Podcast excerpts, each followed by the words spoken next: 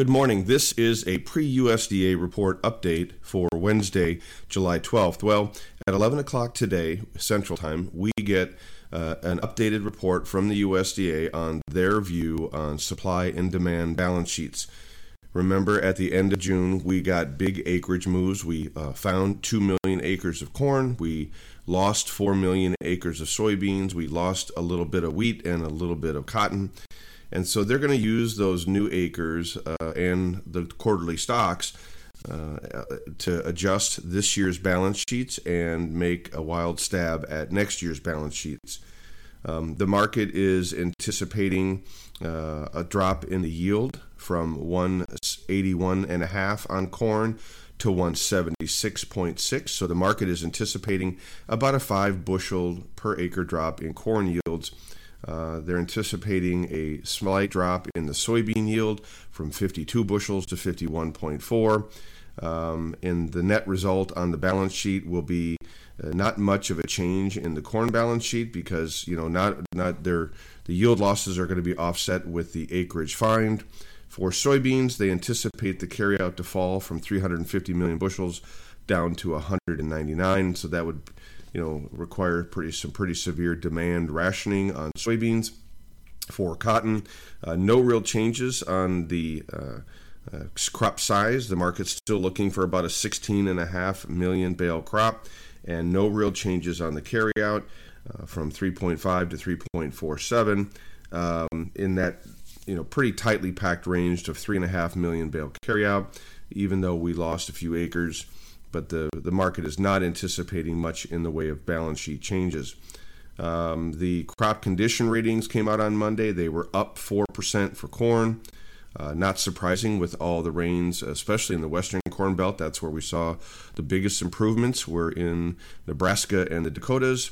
Um, and then we had a 1% increase in beans, which was kind of surprising. The market was looking for 2 to 3% increase, but only got 1 uh, and there were no changes in the cotton crop condition ratings, and so uh, you know no no real changes in the yields.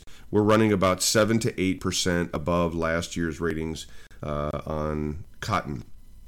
But make no mistake about it, for corn and beans, we're still running at historically very, very low levels of crop condition ratings, which should force the hand of the government to change those yields. Uh, we did get a CPI print this morning. It was way below expectations, meaning uh, it came in at 3%. And so uh, CPI, the, the, the main sort of read on inflation, uh, was below expectations. And so the dollar, uh, based on that news this morning, has continued its collapse now. Uh, crude oil has rallied. The stock market is rallying very strongly. And so the market's perception of this uh, continuing hard fall in inflation is flipping the narrative from uh, risk off to risk back on. So stock market rallying, crude oil rallying, and so the managed money that has been very negative on commodities over the last year during this rate hike cycle is now going to have to take a hard look at their view on commodities. And the question will remain is do they flip out of this ultra negative bias and go neutral, or do they take the other side and start to buy commodities?